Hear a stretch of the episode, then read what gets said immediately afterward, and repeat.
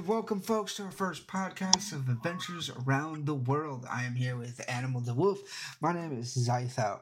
Uh, Animal, why don't you just give a little bit about yourself to start us off with? Hey, um, well, I just do YouTube, really, Twitch, the whole nine yards. Figure, you know, try to help or start a podcast with you, see how everything goes. You know, never know what what you, you know, what you try, what you don't.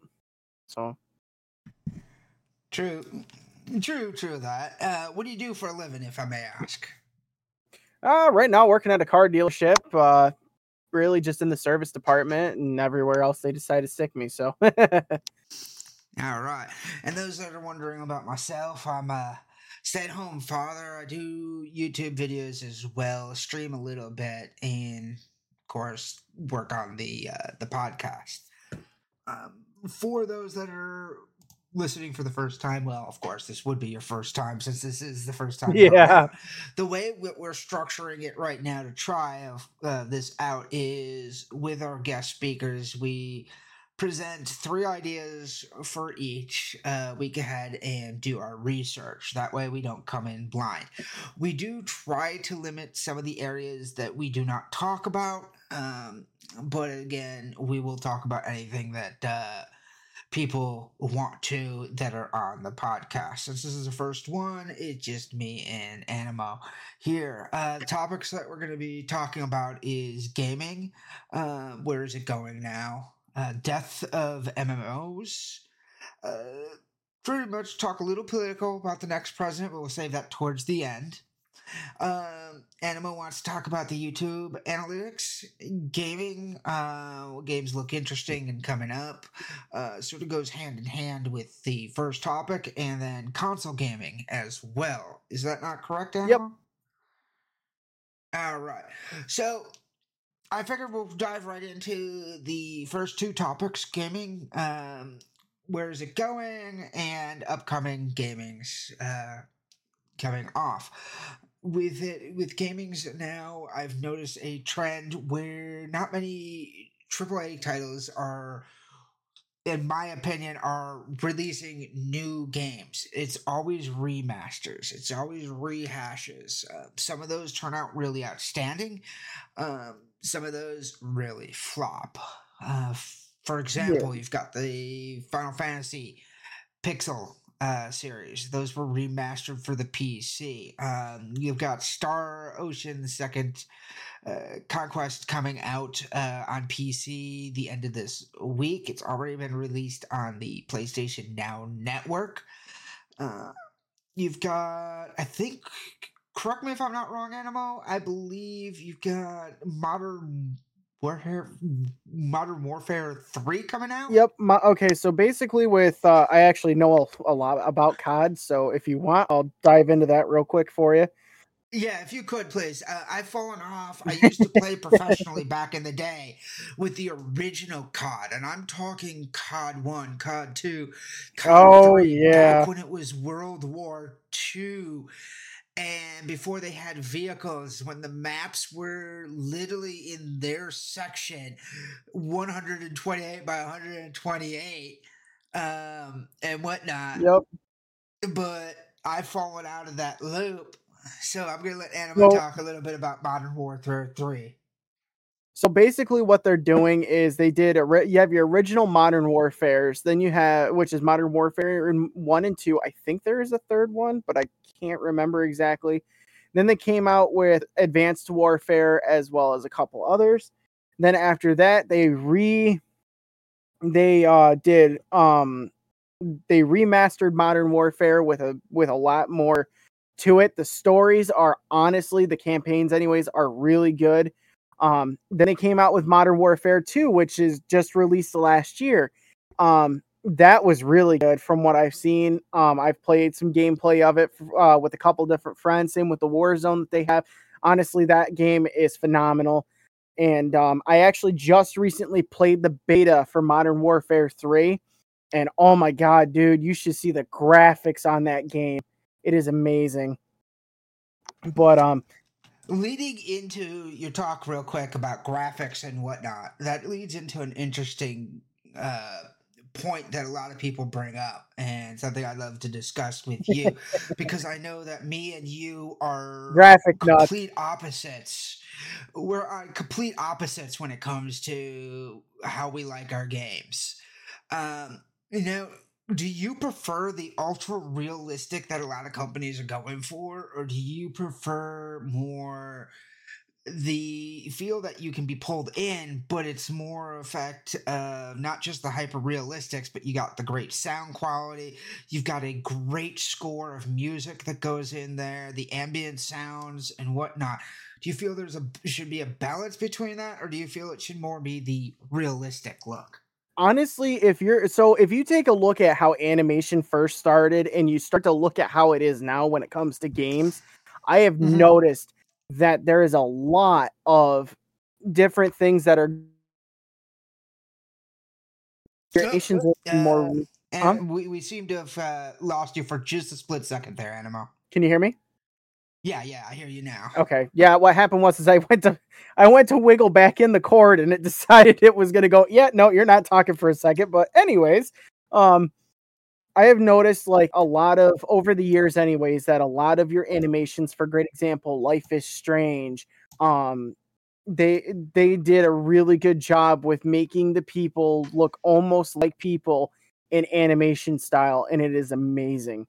The soundtracks are great. That is, if you're looking for something balanced, that is a game to go with because it gives you a balance of everything. The background music is amazing, the graphics are great and so is the gameplay.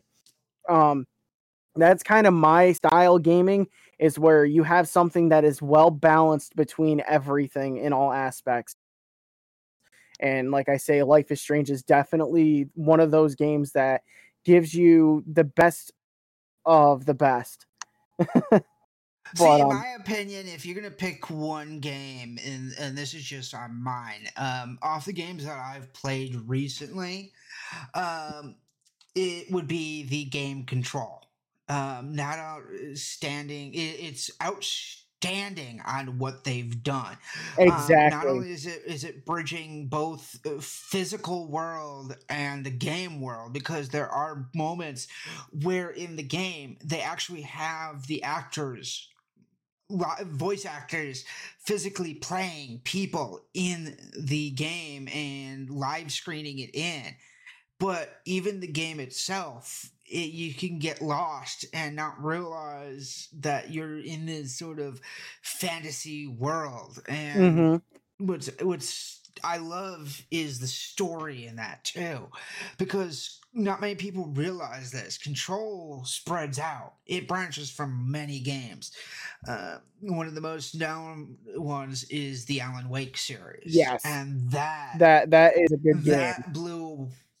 It was. It is. I I gotta say my my favorite fight, and I've I finally finally last year beat the game on the hardest difficulty. Um, the, my favorite fight, and, and I know I'm being uh, sort of weird on this, is on the stage. If you remember in the cornfield. yep, I know which one you're talking having about. a- you're you're defending the stage as a rock concert's going out, and you've got to use the pyro uh, techniques to destroy your foes with your flashlight, your gun, and everything. Yep. And another thing too is I don't know if you remember the game A Way Out, where basically the only way to play that game was two was with two people. I like how they did that, and I kind of want to see something similar to that in like a newer game because honestly, I think it would blend well. I think the animations would be amazing. Same with your um the the background music and everything else that goes with it. I honestly would like to see something like that again because that game was awesome. I I, I couldn't ask have asked for a better game if you were going to do that where you had to have two people at all times playing the game. Now, this also leads into another thing: is prices for games. I know this isn't this is isn't one of the topics that we're planning on, but it leads into it. Outstanding with the sound design, the detail and the levels, yes. um, and whatnot. But all this time that AAA companies are spending in there, and now you've got companies like Activision that are a Nintendo that are wanting to charge seventy to eighty dollars instead of sixty and that's just I, for the standard version, not even your deluxe and your premium. Like I have seen a lot of premium games that are like a hundred and fifty dollars. Like, don't get my me wrong, I completely understand. A, my wife wanted to buy, a, I think, one of the Assassin's Creed that was two hundred dollars, and it was like, oh my god, no! She's a huge fan of the series, but there's no way we can afford that.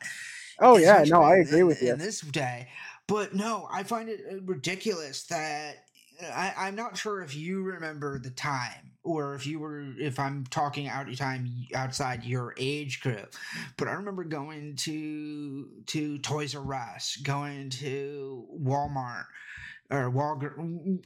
One, I always get them mixed up, and I apologize for that. Walmart uh, and picking up an NES or a Super Nintendo game and only spending forty dollars. Yeah, that's way out of my time, then, but I completely get where you're coming from. Like we have a place up here where I am, um, that has all those old games and like sometimes you can find them for you know 10 15 bucks and then you have some of the the ones that you don't see very often that are like hundreds of dollars, which I completely understand because they're hard to find games. Game prices, I've noticed the older the game is, the higher the prices for them because of the value of the game. Because some of them you just not can't nec- find them. Not necessarily. Exactly. Yeah. Not necessarily. It's also dependent on how rare the game is. I do remember reading an article where two guys uh, got in trouble, and someone could fact check me or whatnot on this once it's out.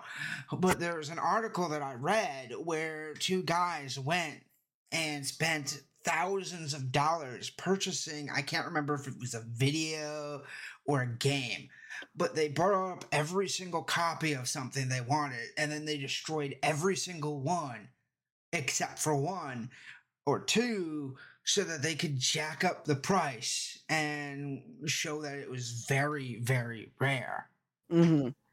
and that, that's something we got to watch out for as a, a community is these people that are just greedy in that way also here's another cool thing too um this is not sponsored whatsoever. I just have it because I have their membership program. It's called Power Up Rewards through GameStop. They send out a thing every month called Game Informer. That alone show will show you a bunch of different things, which is really cool. Like um I just got one, I think it was for the new Assassin's Creed that's supposed to be coming out. I'll have to see if I can find it and read into it more the uh god dang it i have the name of it. It's out now. The new assassin's creed game is out. Uh mirage i think it is. Yes it's mirage. If i'm not mistaken i am a very big um, it's out but this leads into the next next point of what i was originally going with with the the price of video games. If you go back and you take a look at the NES and the SNES games, sure they had bugs no game oh, yeah. out there.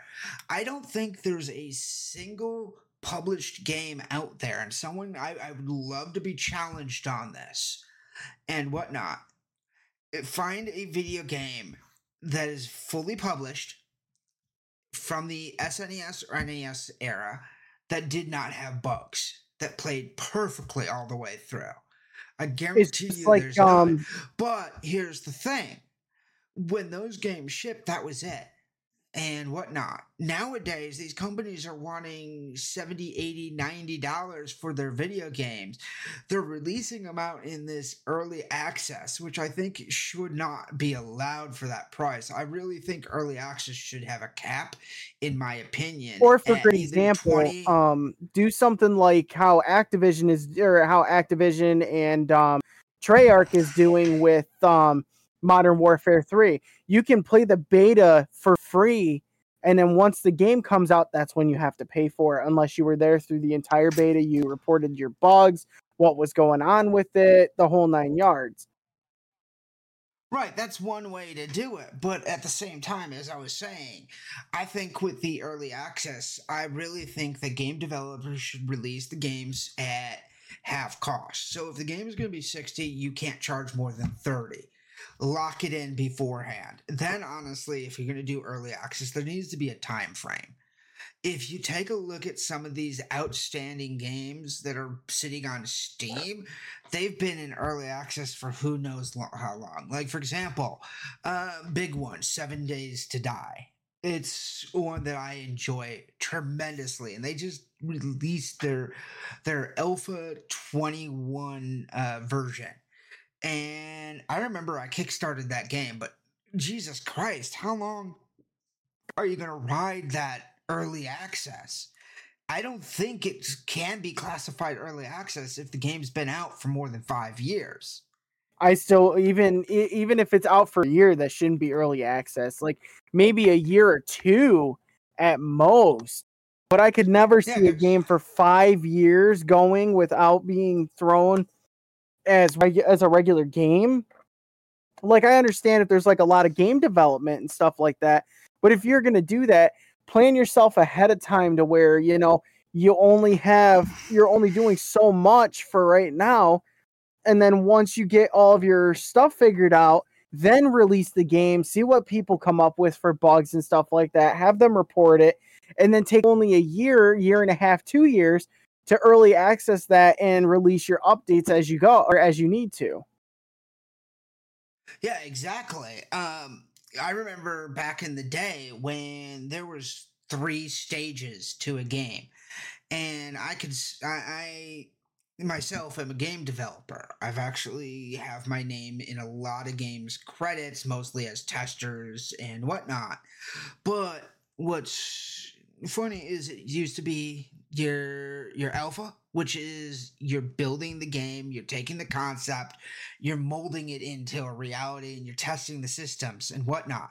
Mm-hmm. Once you have the game about 90% complete, you're supposed to shift into the beta.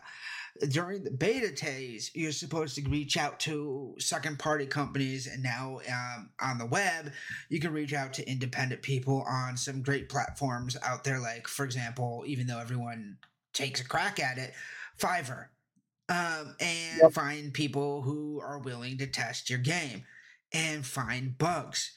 Then after your that stage is done, then you're supposed to release your game. So your beta should really be your early access exactly and whatnot if you put it on steam because then you have all these people going to the game and buying it and reporting bugs and then at that point you have a community that either you, you like the game or not and they're they're helping shape the game and if you're a good game developer you listen to your community you're slowly taking your vision and you're saying oh hey that guy has a great idea. Let's see if we can implement it. Unless of course it's too far fetched and you'd have to literally scrap your game to do it. Not many people realize that when you're that far into a game new ideas sometimes are hard to implement. But, exactly. but these these long-winded um, early access is honestly a joke in my opinion. Um, you're paying 30 bucks. Um, there's been three games that are on my Steam list that no longer I can access. And I've paid 30 $40 for the early access because I felt like the game was going to be outstanding. But then uh, two years down the road, these developers decided to, to shut their doors and just say, "Oh, sorry, we're taking the game down and whatnot." And it's like, why why not just release it as an open source to the fans so that they can make mods? Don't just let your game die. Um, there's a great there's a great game. Um, let me see. There was a game that's sort of like um, God, what was that Beast game? Where it was four players versus the Beast. Oh, dude, I haven't played that game in so long. Um, there's another game that came out. I can't remember the name of it right now, but it's pretty much uses the same for ah sec, second um extinction. It's called yes. Uh, the, sadly, second extinction. The developers decided, hey, um, this is piss poor of what they've done. They abandoned their game. They said goodbye to their community because they're not getting enough people during their their quote unquote early access. And it's like, well, if you look at the discussion forums that are on Steam, you'll notice that they they did it to themselves. They shut down the servers. They released broken updates. They didn't fix it. They stopped communicating to their to their fans. And we understand the situations that you guys are getting in and whatnot. But to shut down a game that people actually want, it's it's not fair.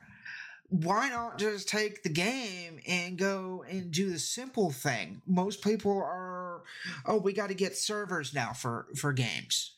Make it so, for example, Second Ex- Extinction. Okay, people still want to play it. Okay, the host is the server the server so that they can pl- invite their friends and continue. Sure, there's going to be some functionalities that won't work anymore because the master server that it's communicating to is no longer there. So you no longer can do special raids or something like that, but allow the game to be up there because you never know. The game may not be great now, but two years down the road, you might have a great streamer uh, play it and people are seeing out the outstanding tricks they're doing because they've had the two years. You know what? A great really example of this is Five Nights at Freddy's. That is the best example of a game that was not very popular in the beginning, and then you had, for great example, Markiplier, Dawko, um, MatPat. You had Jacksepticeye, PewDiePie, you had all of those people playing it, and then the game just blew up. Yeah, that's exactly. But that may or may not work for every single game. Exactly. You have to find your niche. Um, like for example, uh, another game that I really, really wish they would have continued. Um, Jesus, I keep thinking of the game and then it slips from my my brain. I hate when this happens. you know exactly what I'm talking about. That's why I'm talking about understand. um, I'm not sure if you're familiar with the game uh, Blackout Club. Yes. Now, that game is outstanding. It had so much going for it when it launched. Um, what was great about it is it was a mini game wrapped in an AR style game. And what I mean by that is you played the premise of it is your town was was in the middle of a war with the gods. If I'm not mistaken, this has been a while since I played the game. Dude, I don't even but remember. You, Last time I seen it was when uh when I was watching gameplay of it a while back. Right. And what it is, is you and a group of three others go around solving, um, in the middle of the night, trying to solve the mysteries of the town to stop the gods, um, and the cultists that are there and whatnot. You not only had to protect yourself, make sure you didn't get captured, which you had an X amount of time, but you also had to make sure you kept your sanity and whatnot, which is by easily by not setting off traps, not being caught, spotted, and all that stuff, because then an invisible enemy would come and hunt you. But what was cool about it is the developers actually hired voice actors and had things that the voice actors could actually talk to. So the voice actors had a way to dive into a person's game. Mm-hmm. And be these gods. Sometimes you'd be pulled from the town into the moon and whatnot. And you'd be able to ask questions, talk to the gods, interact, and whatnot. And there's a huge wiki fandom out there.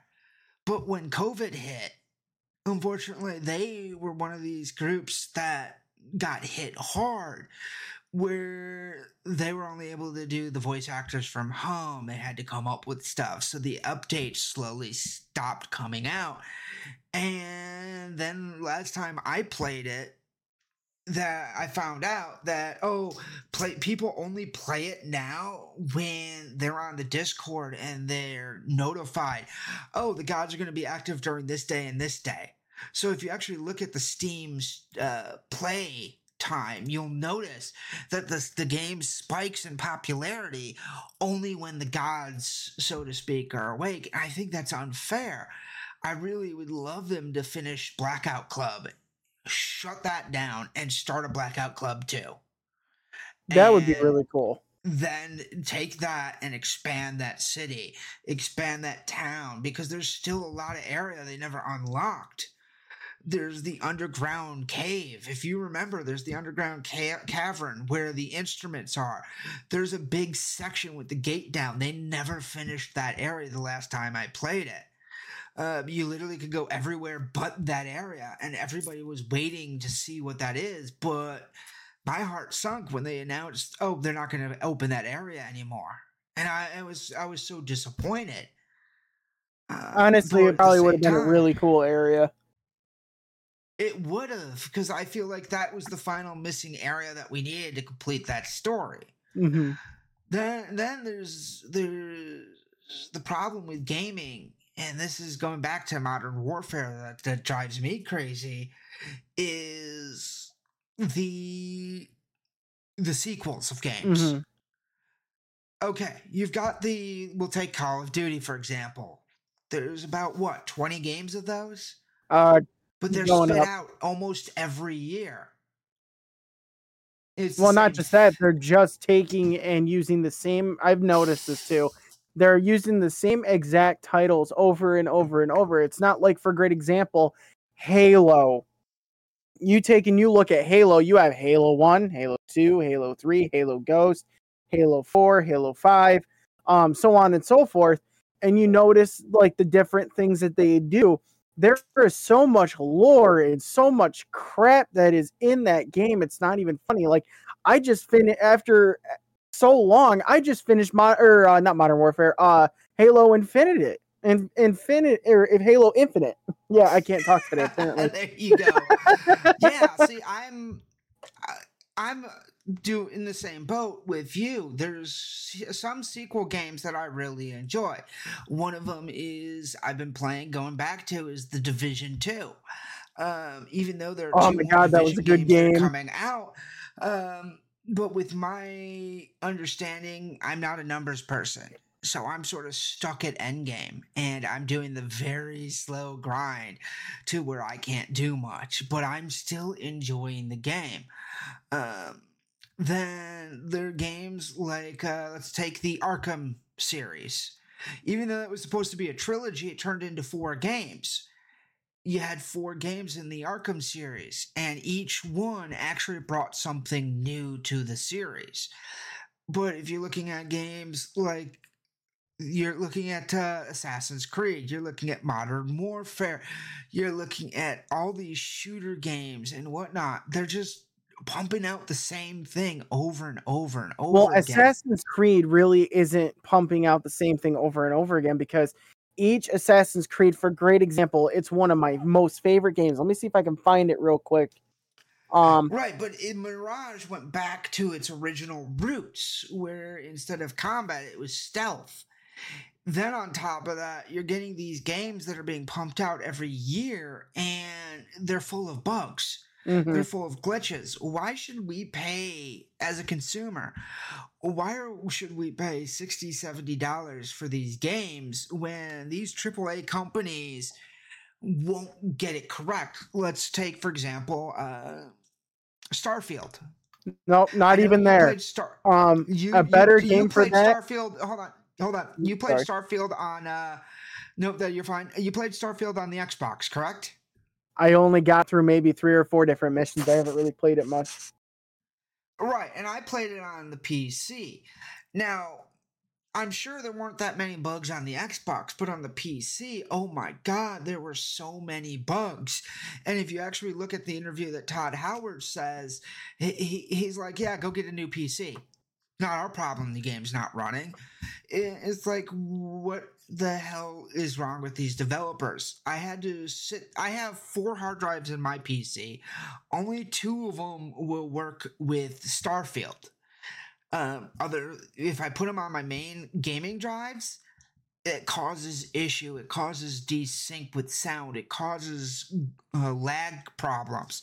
And then I sat there for four hours transferring it from one drive to the next instead of spending seven hours downloading it. And it ran so much better. And it's like, why are you designing this? I understand that when you make a game, you want to make it for the newest technology, but you should be making it compatible for PCs that are about five years old. Yeah, no, I completely agree with you. Like, um, it's it's ridiculous. It's like, oh, you you release a game, you want something outstanding. Look at the new Spider-Man game that released on the uh, PS5. Sony re- released the numbers, and it blew their market out the water. Especially when they took and released the PS5 version of Spider-Man.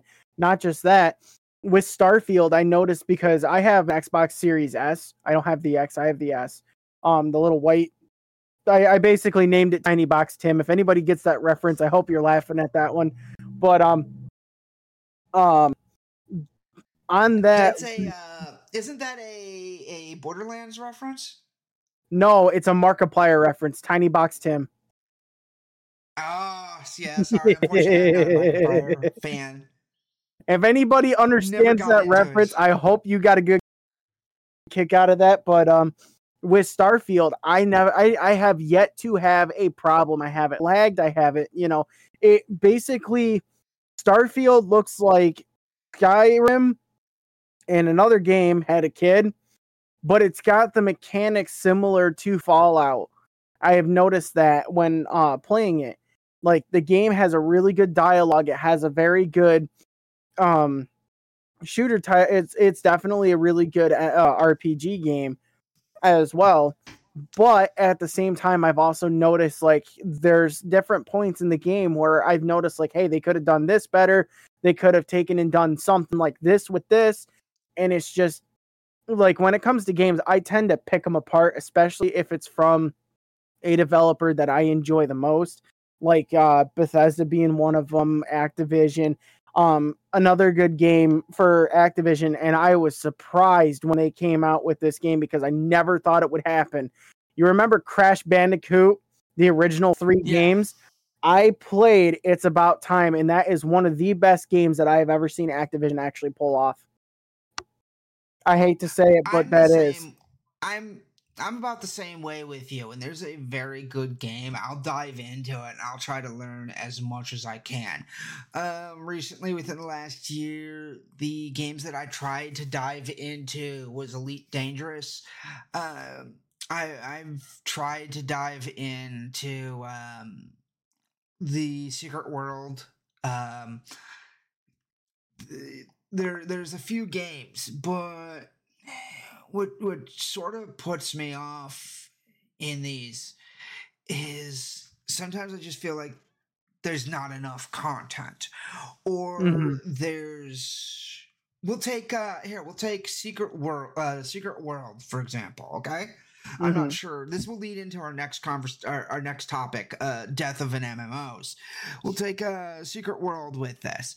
A lot of these companies, when they release MMOs, they're like, okay, we're running.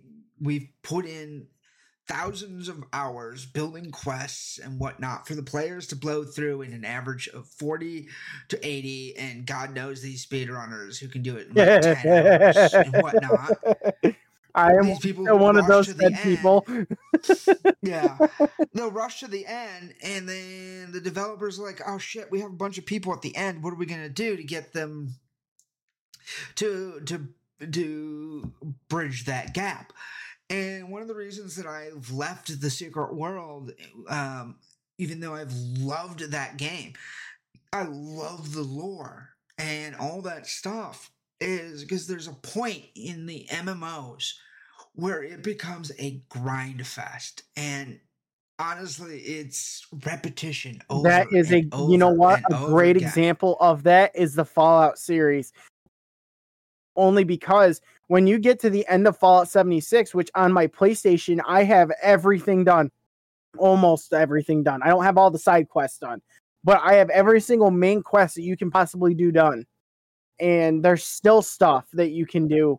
For great example, the overseer missions. There's those that you can do. There's um, all these little tiny side quests that are awesome and everything. But don't get me wrong, you got people that are sitting there at 400, 500. I seen somebody the other day that it was at level 1268.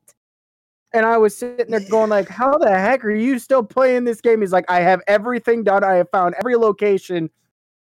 And so far they haven't brought anything new into it and I'm just grinding the crap out of this yeah, game to see if maybe I can find something different. It feels like to be honest with mmos and these so-called live service games that uh, mimic the mmo that towards the end of the game to get that final squeeze out of content you have to spend hours upon hours of grinding where the casual gamer in today's society has to work uh, not only the nine to five job, which doesn't really exist anymore. Hi. But you're looking at putting in anywhere from 40 to my example here is my wife has to put in 55 hours every week at her job. Eh, you don't have these times for these games that you've fallen in love to to sit there and grind. Um, See, I that's with me and Assassin's Creed. I was obsessed with Final Fantasy, uh, uh, Final Fantasy Online. It's uh, I'm terrible at numbers. That's 14, right? I am not too sure. I haven't one. really. Dude, I know everyone me... that's listening to us right now is cringing on how bad I am with these numbers, and I apologize. Not, but dude, but I'm not. I'm not Final as good Fantasy, with Roman numerals either. So. I stopped playing it on my original character because I got to the end game when it first launched and I had a game breaking bug where the game decided, okay, you need to get the these legendary equipment for your character to be able to take on the the raid bosses. So I start doing that and the game eats my item that I just pumped all my gil into. And the only way to get the item again is to pump more money in. But I had no weapon so I contacted staff and they're like, oh, you just have to delete your character and start again. I just put a hundred hours into my character and the only solution for me is to delete the characters. Why don't you just dive into the SQL and be like, oh, what he's telling is true. Here's the money. Start all over, but here's the money to get you a weapon. I don't care if they just gave me a basic freaking beginner weapon. I would have started that grind. Then I come back a few years later after two expansions are done, start playing. And uh, thing that I've noticed in the in MMOs, and this is what killed it for me, is those hardcore players that are always telling you people, "Oh, you have to play it this way."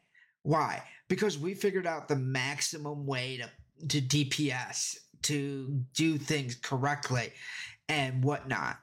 Okay, well, that's great that you did, but as a casual, don't tell me how to do stuff. Let me figure it out myself.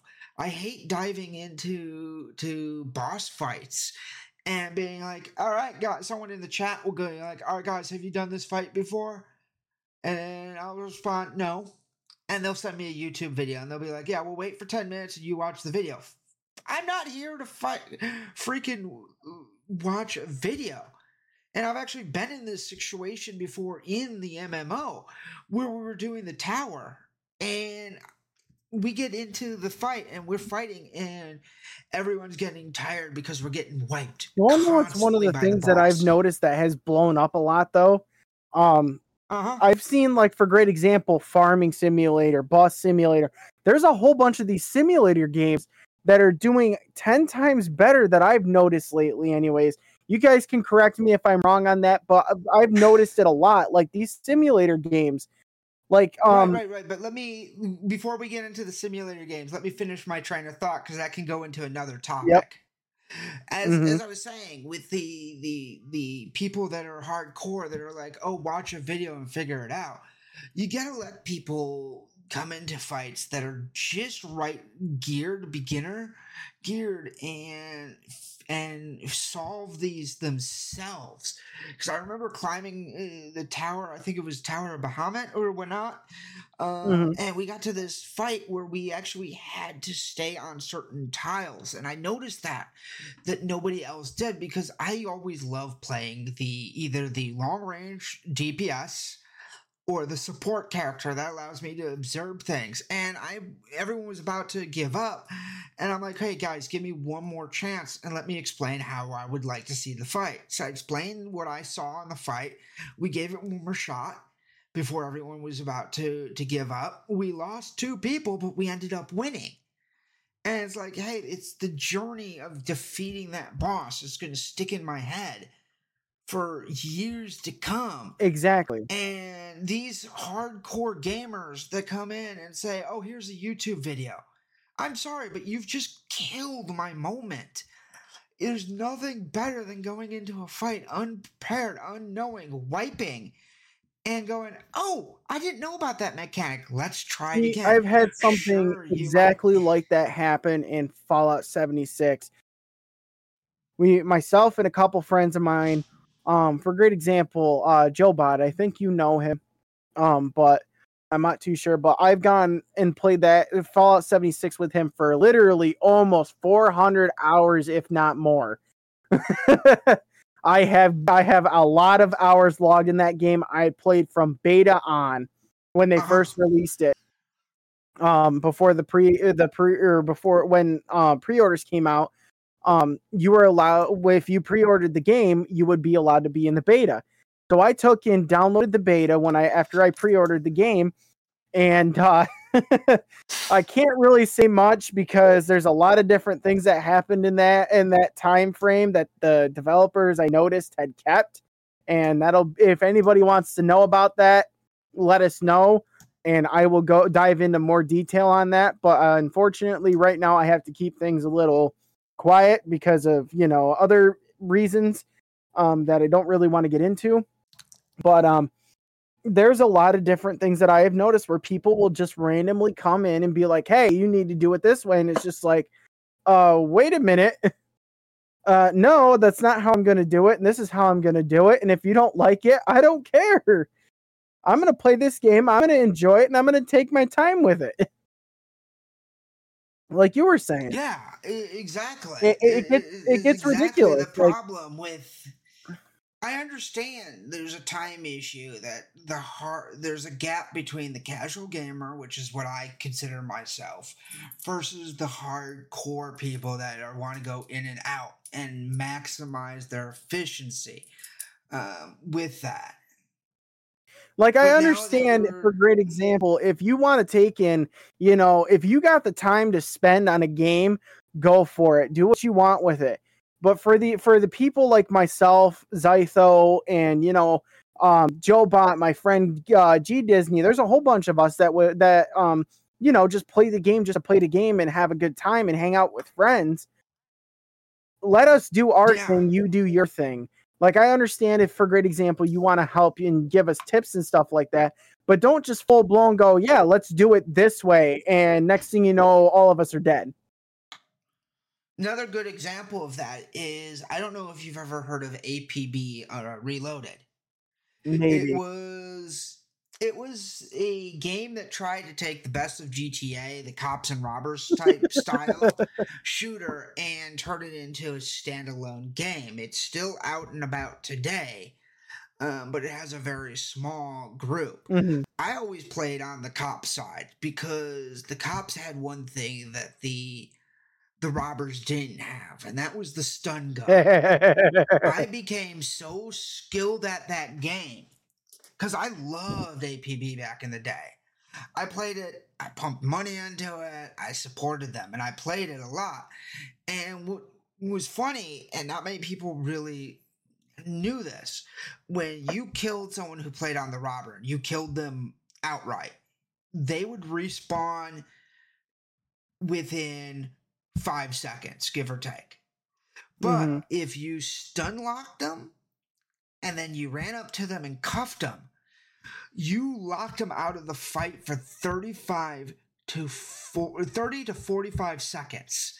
And I became so good that I didn't use lethal weapons. I always used non-lethal. So I had a the one-shot pistol and I had a sniper rifle that would stun people because if you stun them, you had 10 seconds to get to them, 5 to 10 seconds to get to them to cuff them to the point where my character was so well known among the community that people were starting to kick me out of groups because they're like oh this is no fun. You're just you're just constantly winning. It's like well i'm not abusing anything.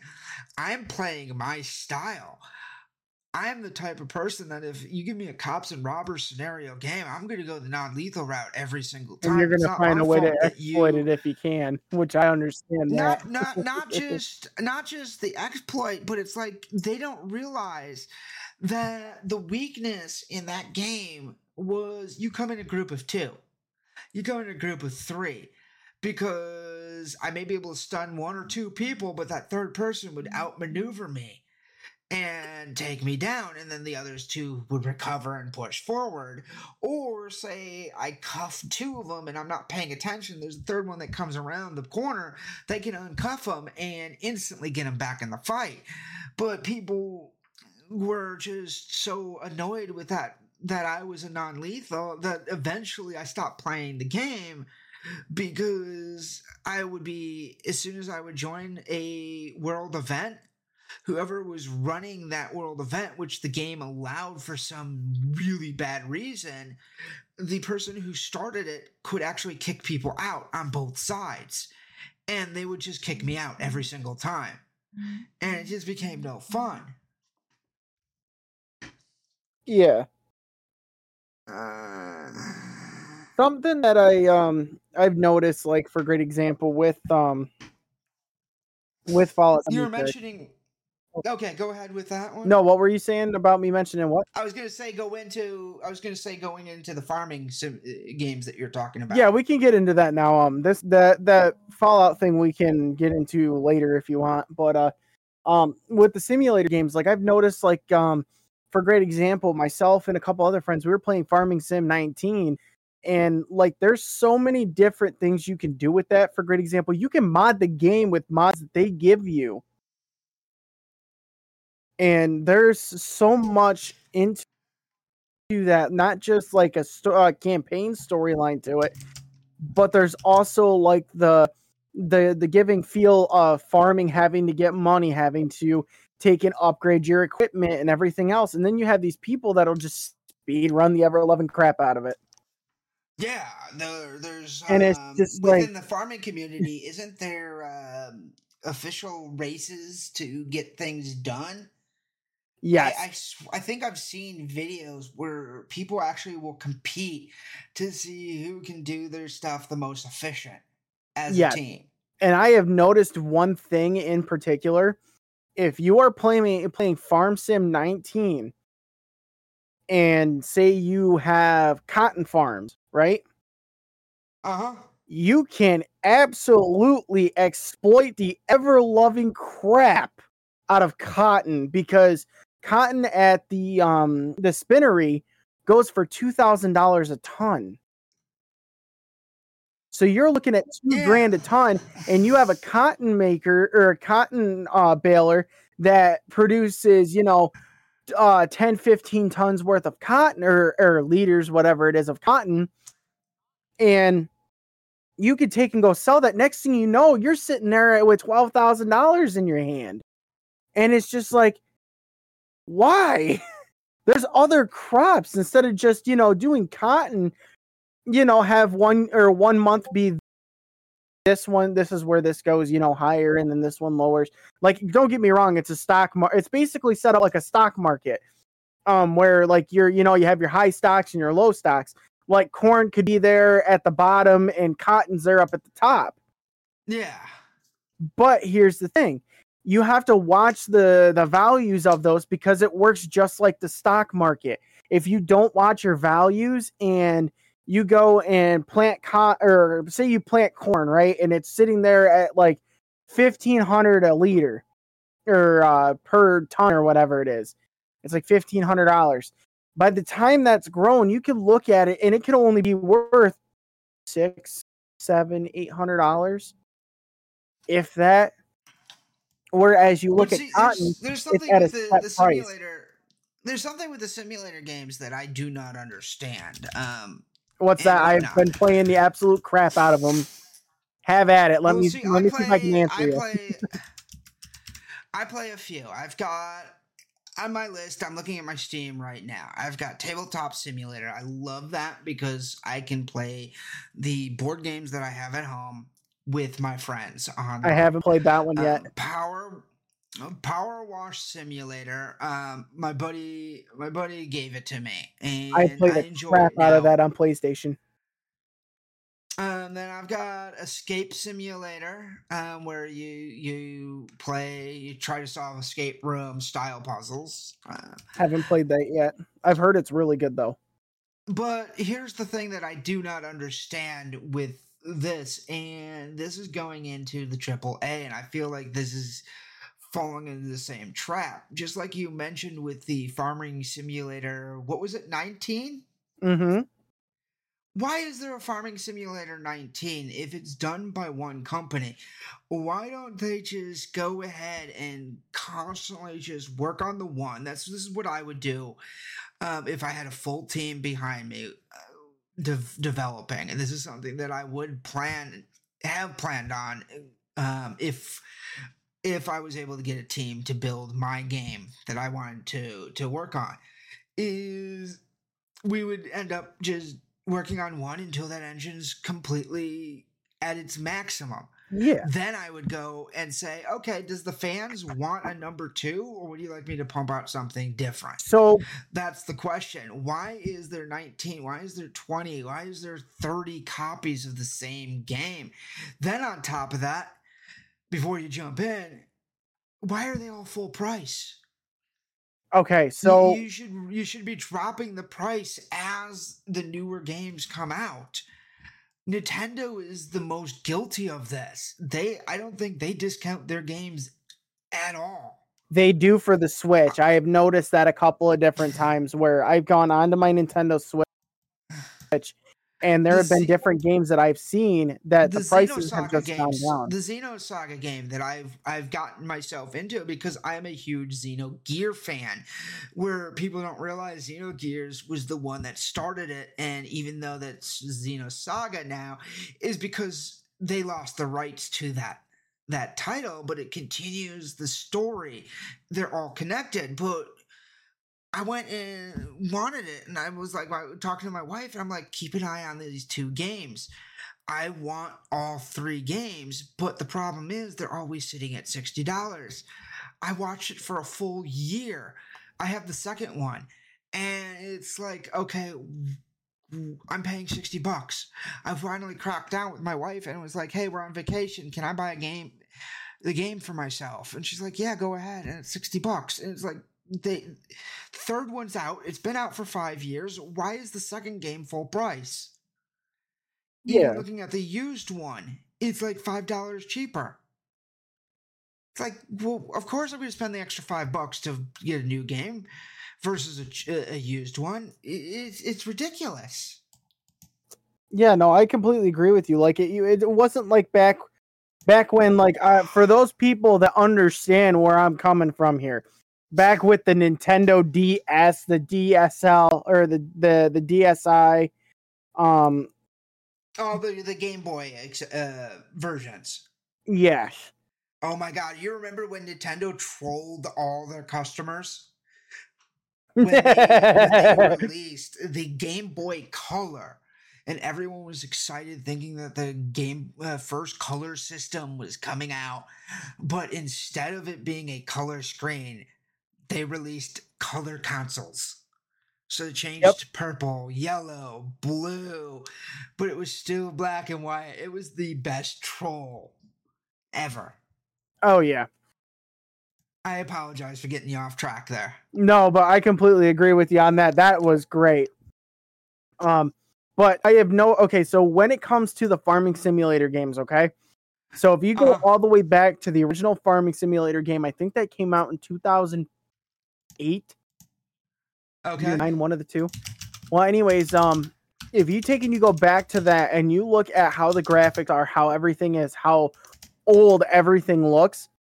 And then for great example, so farming simulator does a really good thing or um the company that makes it does a really good or a really cool thing every Uh-huh. year that they come out with new combines harvesters um headers things like that the next year they'll add all that into the new game.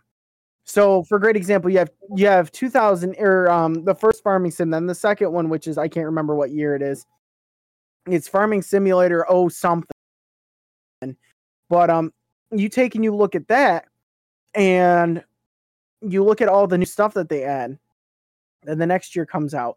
Better graphics better um newer style map and everything and you look at all the new stuff that they added. Plus on top of that i think it was either the third or fourth game that they started doing this they started adding mods to it so you could add like a fuel station a um a baling state or a bailing cell station right there at the farm versus having to drive you know out, out across the day Right, or but out no man's land and stuff like that But right now, I'm on the Steam store and I'm looking at it uh, Mhm. right now, and I just did Farming Simulator search, and this is a uh, sort by uh, let's see.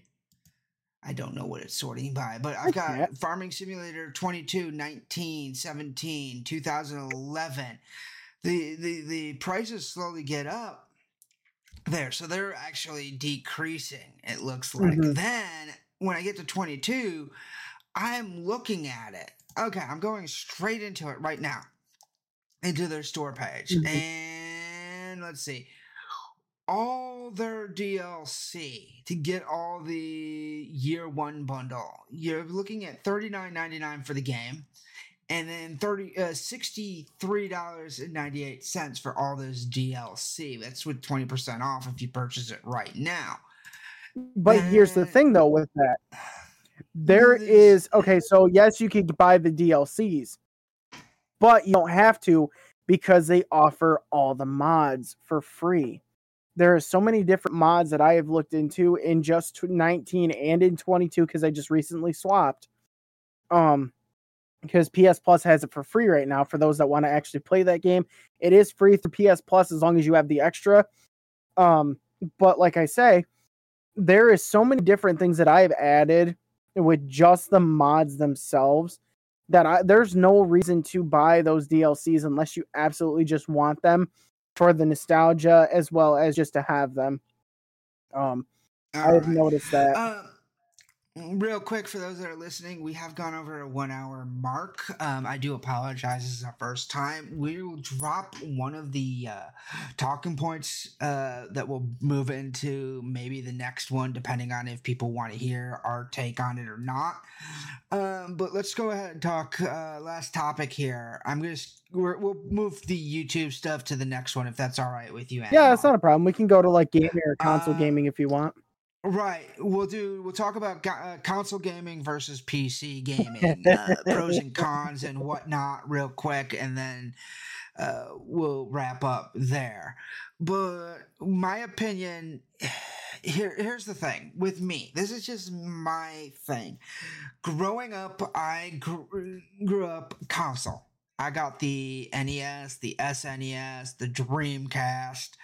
Um, then as PC started evolving, I went to PC. But because the the way I grew up, um, I mostly stuck with console gaming to a certain point. And now I'm a pure PC gamer. Um, I don't know about you, Animal. So when I first started gaming, I had a PlayStation 1. Don't- the little white guy. I still have it to the this day. box. You know, Uh-huh. PlayStation One. Oh my god, my coworkers. I remember working at Barnes and Noble. My coworkers hated me because I was the assistant manager, and they in Barnes and Noble in the cafe section they gave you an hour break back when I worked. Um, I was always the opening manager, so I'd come in, I'd have my CDs uh, with me, and I'd use the PlayStation One as a. Uh, as sort of a traveling boombox. and then during but that was but here's the I thing with be, the PlayStation One, you had to have a special um to play for the. TV screen. Yeah, you had to have the TV screen to I had the portable. I had the portable TV. Screen. oh, you did? Because during my lunchtime, yeah, because during my lunchtime, I'd uh, wait until the two one of the two tables that was right next to the plug was free. Take my lunch, get order my food, set up my system there, and I'd be playing like Final Fantasy Seven, Final Fantasy Eight, Legends of Dragoon during that time while watching my clock and making sure that oh i'm coming up to a save point but i've got 10 minutes left. Well i'm playing an rpg you know how it is from one save point to the next. Oh yeah. it, it, it could take an hour it could take two hours it could take five hours. Nope as soon as i got close to that 10 minute mark if i reached this, that was the end of my lunch for me and i pack everything up and put it back into the back room but i remember those those, those systems very well Oh man, do one what was the main game that I grew up on with the PlayStation One? what I grew up. Well, there's three actually. I grew up playing Spyro the original, Crash Bandicoot 2, and then also Doom. I have hmm. the original Doom game and the one and the cool part about this Doom game is it You're just didn't come me. with Doom. It came with the PC version for Doom as well when you bought it. You're gonna hate me. I still have my original IBM computer, working condition at my parents' place. Um, every year I, I go and test it, make sure it's running. Mhm. And I still have Doom on the 3.5 floppy disk. And I can oh play my god, that. dude. But growing up on console for the NES, um, Iron Tank, I think was the name of the game, um, where you had to go through a jungle and uh, with a tank. It was literally Mhm. a one hit kill vehicle where if you get hit, you're done and whatnot. I've never beaten it. I would love to beat, try and, and train him, try to beat that game. Um, I played Contra. I played Rampage. Oh, that reminds me, they just came out with a new Contra game too recently. Um, yeah, I got the the what is name of it? I can't think of the I've name of it. the- I remember playing Contra so much that I would train. Well, not really trying, but play it to the point where I was able to beat it, and my friends would play with me. They'd come Mhm. over to my house, even though I only had like one Now, or two friends at the time is and I would be like, "Eh, take all my lives. You, you, you you're gonna need them." And we didn't know the we didn't know the secret code back then because you couldn't look up anything online. Nothing was very shared, so it was really cool when you went to school and you just one person discovered it and everyone else knew it. But I became so good that the original NES Contra game, I was able to beat it perfectly from beginning to end. See, I had Contra hit. with I had Contra and Contra Rebirth on the Wii. So my stepfather and I'd be sitting there playing it for hours. We were sitting there, we beat the game, and when you beat the I noticed this in one of them, I can't remember which one it is, but we beat the game and it, it would just bring you back to to the starting level, but it wouldn't be It'd be a like- version. Exactly, and that's how you would take and move on or move up in difficulty. The, the one the one game that I played that did that that uh, fried our my original NES. We had to get a second one for it. Uh, because of this was I was obsessed with the rampage that was on the NES and I beat it and discovered that if you beat the game it just loops back to the beginning and makes it a little harder and I kept doing that and kept doing that and the problem with that game was there was no save. It was just literally you start it, you you play as far as you can, you turn it off.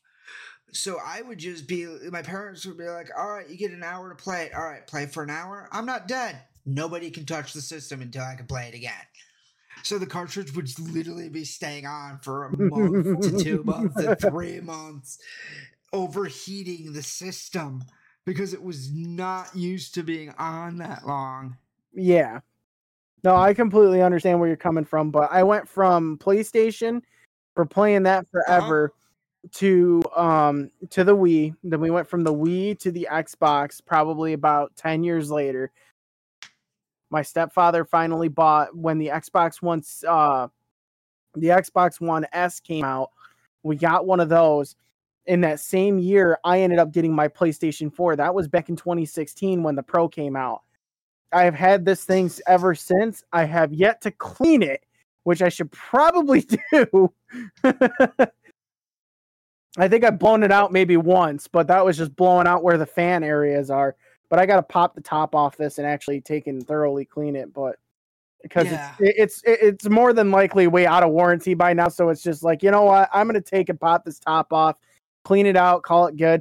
But I've had this console ever since, and it has done uh, a, a phenomenal job of making the graphics enhanced to the way that that play or that Sony wanted it to. I have no complaints for this See, that's whatsoever. that's the one thing that I feel as we're talking console to PC that I feel that has the advantage. Console back in the day when you purchased the games for the up to I think it was the PlayStation was it the PlayStation 2 or was it the PlayStation 3 that introduced hard drives? that was the PS2. It was either the PS2 or, the, or yeah, it was the PS2 because that's when they first introduced online.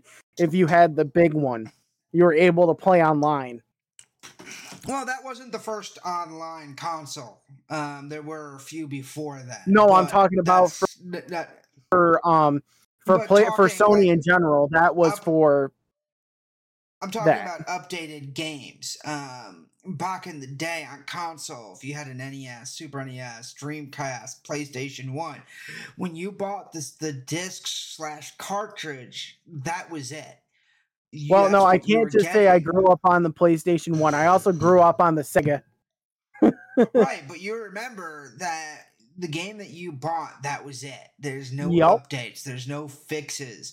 Mhm. Now I'm feeling like the they're they're lazy and they're releasing these semi-working games and whatnot, and then they're rolling out patches to fix it and forcing people where we used to. And what's funny is we used to have hard drives in the gigabytes. Mhm. Now we've got hard drives in the terabytes. Like I've got two terabyte hard, uh, four two terabyte hard drives in my computer. And not just that, you take and you look at some of these games for great example, Ark, Modern Warfare, any Call of Duty game in general, um, anything that's made like like uh, Assassin's Creed, Devil May Cry 5, Fallout 76, Far Cry New Dawn. You got these games that have so much content in them that you're looking at anywhere between 50 gigs to 250 gigs. And it's just like, Or holy some games crap. that are just almost to, or some games that are almost to a terabyte. And if you're buying a console, you don't got the room for that. The, the most Not of the consoles buy- don't have that unless you mod it. Well, not just well, actually, you know what? There's a nice thing that a lot of people have done, and that I've actually seen Sony do this too. Um, so say for a great example, you have a game that is a terabyte for just as an example, right? You Mhm. can take and this is something really cool that honestly I think Xbox screwed up on and they should take and fix this. Um with a PlayStation, did you know you can take any and it doesn't it could be, you know, formatted for Xbox, it could be fa- formatted for whatever, PC only. I can take that external hard drive or flash drive, whatever it is, I can plug it into my PlayStation and format it to the PlayStation. Yeah, but here's another thing that I don't understand with console gaming, and maybe you can set me straight because I know you play more consoles due to your PCs not. I- I honestly, dude, I- powerful as mine. it's not that it's just it needs because the um the hard drive and or not the hard drive the um the motherboard and the graphics card are like 15 years old It's- yeah, i'm Yeah, running on that same ddr3 boat. My my PC, it's an Alienware, and I know there are viewers out there that are gonna cringe hearing that I got an. mine's an Alienware. msi dude It's seven, it's seven years old. It was one of the last good ones that Alienware pumped out before Dell got their fangs in them. But here's something that I definitely do not understand with consoles, and, and this is something that maybe you can answer for me because this is why I'm mainly a PC guy. All right, you get a new game for console, okay? Uh, Mhm. Just we'll, we'll just don't even throw Oh, a name Matt, out there right now. Hang on one second. Just, all right. Sorry, cat jumped on um on computer almost or on uh, keyboard almost completely all or uh, all F forward um Discord. uh, cats are great. No, but this is something that I do not understand and whatnot with with console games, and maybe somebody who has more detail into the development side than myself. All right, so you're working on a game hmm and whatnot. You release the game, and I know that there's a deadline that consoles have to have um, for the the the final version to be shipped out to where a manufacturer which copies the game and then pumps out thousands of copies. Companies do continue to work on it, but here's one thing that I really, really never understood or could wrap my head around. All right, game comes out, you've got day one patch. Why is day one patch like 50, 50 to a 500 uh, uh, megabytes? Why is it taking so long to download these? Um, these patches, even though I know most people are going to be saying, "Oh, that's simple. You're not thinking about the thousands of people who are downloading it at the exact same time, stressing the server." No, But that's like, not the why, case. Why are companies doing this? It doesn't make sense to me that So- they release a game and then they release a huge day one patch that's so big that it's bigger than this, the the information that's on the CD. It's like, what what? Why did you put everything on the CD? So basically, what that patch is is most of the time it's not an actual patch. So when it comes to, for great example, I'm gonna I'm gonna throw Destiny under or Destiny Two under the bus here because they did that. Um, when you go to load any any console game into a console, okay, you download all the stuff that's on there and then what they what happens is is say for great example you you know like how you can buy games digitally on the on on the console. Uh huh. so what it is is those games when they're first released say i bought the uh destiny 2 right at, or like a couple months after it released right and i put it in it downloads all the stuff off the disc that has to go from there copy onto the playstation because it's not just running the disc it's running it from the playstation and then all the digital media stuff that they have for the digital version because you bought a disc has to be transferred over with the save files for that game.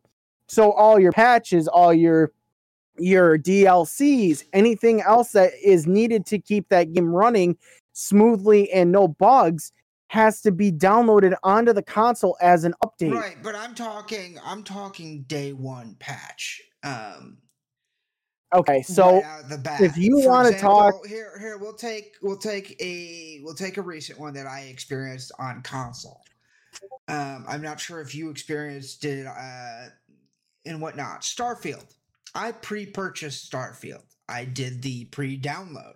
mhm. Then when it was like, oh hey, time for you to unlock your game, I felt like I was re-downloading it because the unpacking took three times longer than if I just decided to download it. So what can happen as well that I have noticed with console games is when they go to take and do a patch, they're not just that patch is not just there to take and you know fix the bugs and stuff like that. It's to take those files that have those problems out of the game that is downloaded onto your system and re-upload the new ones to replace that. That's what takes so long with console games to download because of that specific thing.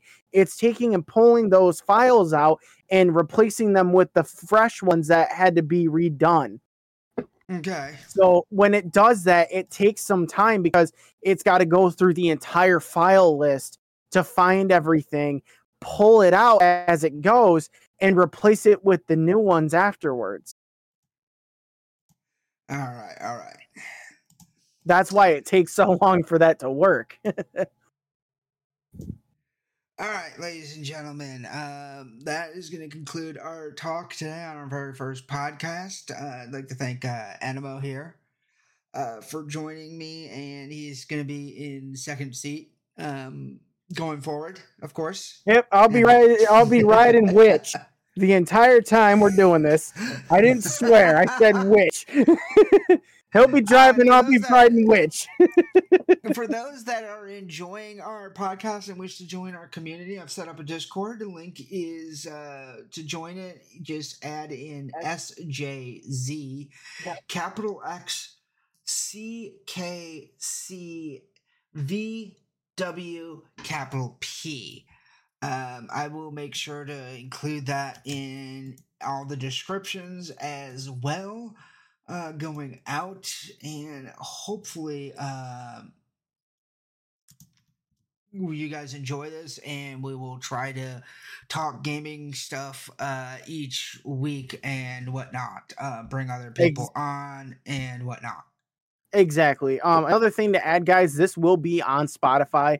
Unfortunately, we can't add links and stuff like that to Spotify, but we will take in. Uh, for great example, I thought about taking and adding for um like blue sky um account as well as a um what they call now x originally former twitter um making an account for both of those. So that way when if you guys wanted to you can look us up from there and also see when we um will post on there regularly to let you guys know hey we're going to be taking and releasing this podcast this week at this time and we'll go from there basically Yep, yep. All right. The, thank you guys. I hope you enjoyed and have a wonderful uh, week. And I hope to hear from you guys on the next week.